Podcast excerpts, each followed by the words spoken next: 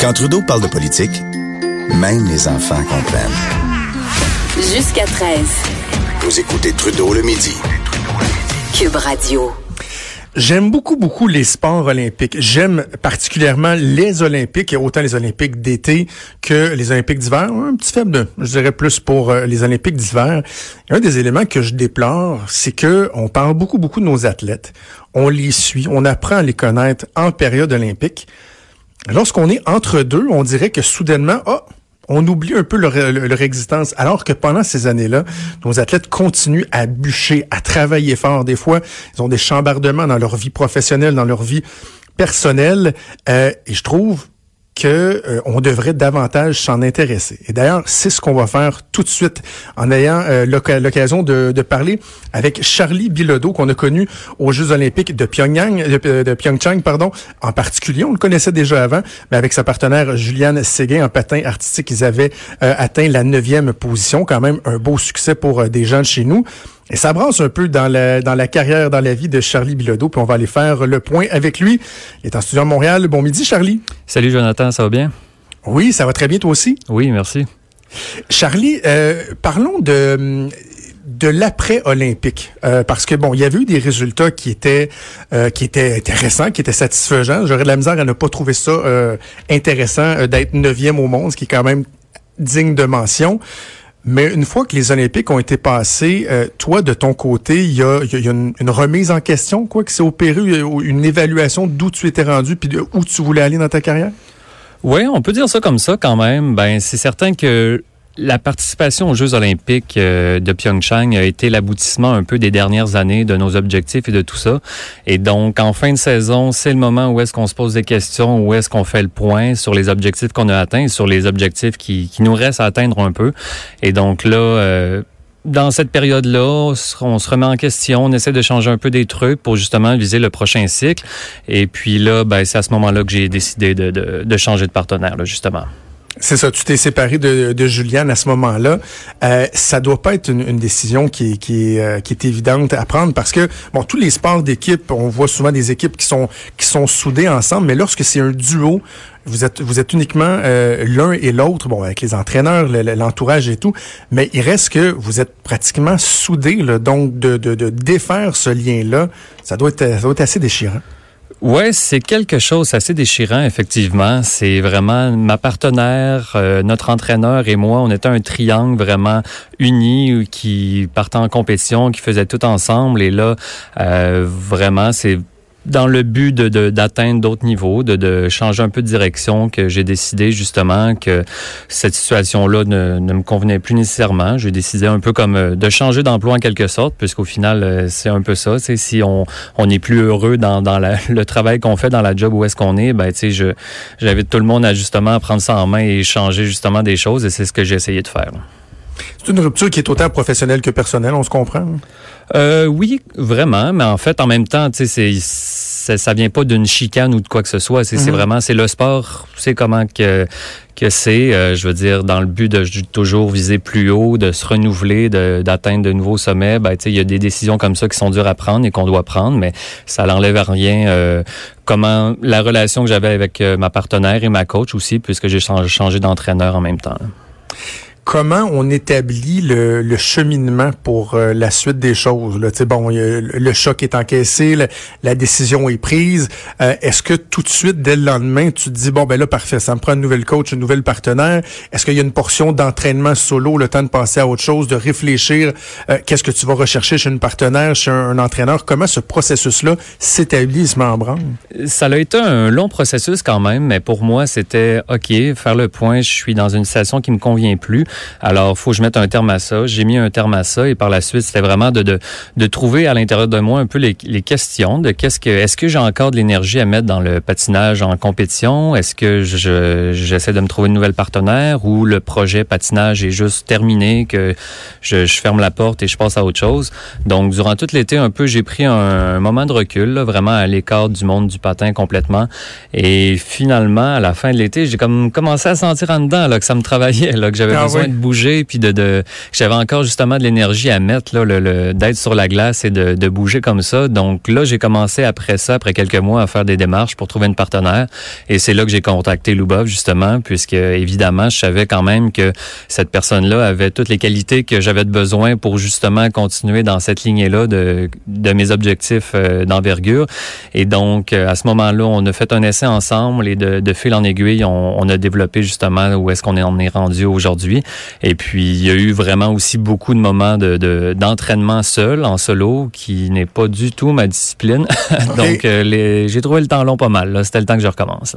Comment on, on, établit ces critères-là d'une d'une partenaire qui, qui, qui, qui euh, serait euh, éventuellement la, bonne? Parce que bon nous on, regarde les, les, patineuses les patineurs on les trouve on est tous tous on les trouve tous exceptionnels c'est des, des athlètes de haut calibre qu'est-ce qui va faire que par exemple une athlète pour toi serait la bonne partenaire mais pas nécessairement pour un autre etc ben, j'aime dire que c'est comme un peu se, se, chercher une blonde ou un chum. C'est de un, il n'y a pas de manière de faire, et de deux, on est tous différents, donc tu y vas selon ce que toi, euh, tes forces et tes faiblesses, comment que, à quel point tu veux que l'autre personne te complète, ou bien donc soit exactement pareil, ou euh, c'est un heureux mélange de tout ça.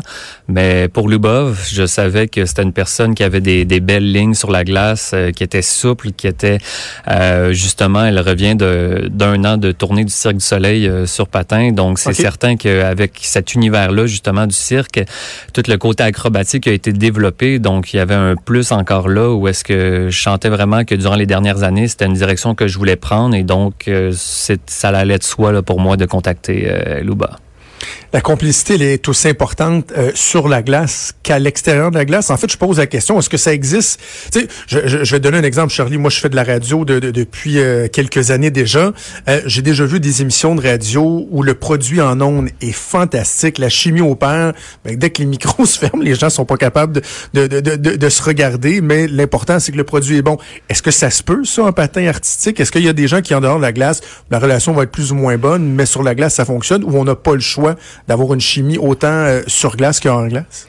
Ouais, ça peut arriver, mais après ça, c'est ça reste que c'est toi qui décides du, du, produit en soi que tu veux. Là, c'est certain que tout ce qui se passe en dehors de la glace euh, transparaît sur les performances et tout ça. Donc, euh, je veux dire, euh, ma partenaire pour moi, c'est quelqu'un avec qui je veux bien m'entendre, avec qui je veux avoir une connexion. On a des gros objectifs communs et donc les deux on vise la même la même chose. Alors, c'est certain que tu sais, comme juste au quotidien, tu sais, à l'entraînement, que des chicanes ou quoi que ce soit, ça survient pas vraiment euh, dans l'état d'esprit où ce que je suis, puisque j'ai toujours en tête que les deux, peu importe ce qui arrive, les deux, on, on a les mêmes objectifs. Donc, même s'il y a une journée où est-ce que c'est moi qui est qui un peu moins dedans, ou si c'est ma partenaire qui est un peu moins dedans, ben c'est des choses qui arrivent, mais au final, on veut les deux la même chose. Donc, avec cet état d'esprit-là, au final, ben j'essaie de, de, de créer chaque jour euh, pour qu'il soit le mieux. Là. Donc là, tu as officialisé ton partenariat avec Lubov. Donc, on comprend que vous avez commencé à travailler ensemble, à vous entraîner ensemble. Ça prend combien de temps avant d'être en mesure de compétitionner comme, euh, comme nouveau couple sur la glace? À ce jour, ça fait trois semaines qu'on patine ensemble et les choses vont extrêmement vite. Euh, vraiment, de, prendre son bagage, de prendre mon bagage, on met ça ensemble, on s'ajuste, puis les éléments euh, techniques de patinage sortent vraiment toutes seuls. C'est assez incroyable, là. je m'attendais pas à ça, mais on planifie notre première euh, compétition pour être au début août, ici à Montréal, au championnat québécois d'été. OK. Et là, c'est quoi la route? J'imagine qu'on a toujours les yeux sur l'objectif ultime. Dans votre cas, c'est les, Jeux olympiques de, Pékin en 2022. Est-ce qu'on se permet de voir aussi loin déjà ou on doit vraiment découper le, le parcours étape par étape, gravir les échelons? Euh, je crois qu'il faut vraiment le découper puisque ça c'est oui c'est le, 2022 et le gros objectif derrière tout ça mais après ça il faut faut changer d'échelle un peu revenir au, au jour le jour puis vraiment à l'entraînement qu'est-ce qu'on doit faire pour être prêt à chaque compétition, à, à, chaque saison. Et là, dans le fond, dans les prochaines semaines, on va commencer à développer les, les chorégraphies, donc euh, bâtir notre programme court, notre programme long. Et puis, à partir de là, ben, on va entraîner justement ces programmes-là. Et cette année, en plus, il y a les championnats du monde qui sont au Centre Bell euh, fin oh! mars. Donc ça, c'est aussi un, c'est une tribune qu'on veut pas manquer puisque, écoute, c'est la première fois euh, en je sais pas trop combien d'années qu'il y a les championnats du monde ici à Montréal et de ça de performer devant les gens de chez nous, là, c'est, c'est quelque chose qui, qui me tient quand même à cœur. Là. C'est au mois de mars de cette année ou en, en 2020? En 2020. Euh, non, okay, euh, ouais, pardon, en 2020, ouais. OK, c'est ça. Donc, dans un an, dans un, dans, dans un peu plus d'un an. Mm -hmm. OK. Est-ce que, eh, je regardais en faisant ma recherche pour me, me préparer euh, pour l'entrevue, euh, tu es natif de Trois-Pistoles. Les gens qui sont euh, très, très fiers de toi euh, là-bas, on les comprend. Est-ce que tu as l'occasion d'y retourner euh, souvent ou en tout cas aussi souvent que tu le souhaiterais? Euh, oui, quand même. Surtout cette année. Cette année, évidemment, avec les compétitions et l'entraînement qui étaient moins présents dans, dans ma vie, j'ai eu plus l'occasion de descendre dans le Bas-Saint-Laurent, justement de voir euh, ma famille, de voir mes amis là-bas, de passer un peu de temps justement dans la région.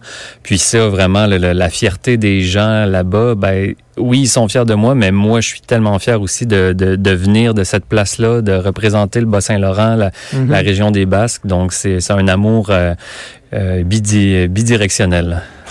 Puis euh, l'aspect euh, inspiration pour euh, pour les jeunes, est-ce que est-ce que tu le vois comme étant une pression, c'est un honneur, une opportunité? Parce que lorsqu'on est rendu à ce niveau-là, il y a ça, il y a les plus jeunes qui se tournent vers nous, qui nous regardent et on a cette possibilité là de de les inspirer, de s'assurer que le sport est en santé et tout. C'est c'est un honneur vraiment. Écoute euh, que, que les gens me voient comme un modèle, j'apprécie ça énormément. Mais oui, ben il y a une petite pression quand même là. Je dois je dois le dire là avec ça. Là. On dirait qu'il faut que je fasse attention à tout ce que je fais. Puis euh, j'ai tellement l'impression de pas avoir été un modèle dans ma vie, mais que là, ben tu sais les, je suis rendu un modèle où je sais pas trop là, quelque chose comme ça. Euh, mais c'est écoute, c'est c'est vraiment agréable là, de, de savoir qu'il y a il y a des jeunes que je peux inspirer puis euh, qui, qui vraiment, c'est incroyable. Que ton, ton parcours a été sinueux un peu? Euh, ça se peut. Euh, Vas-y, je t'écoute.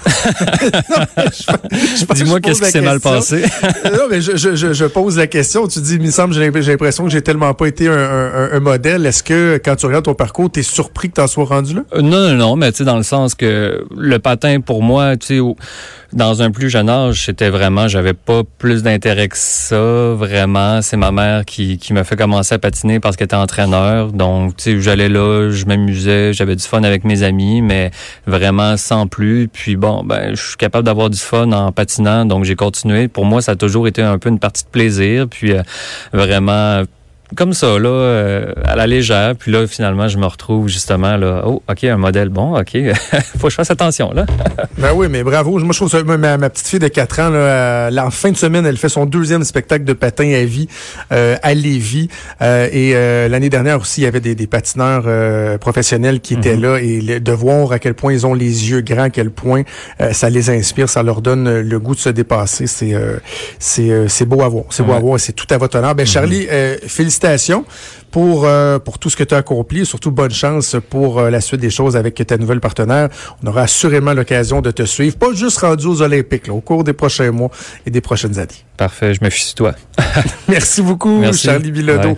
qui était euh, avec nous.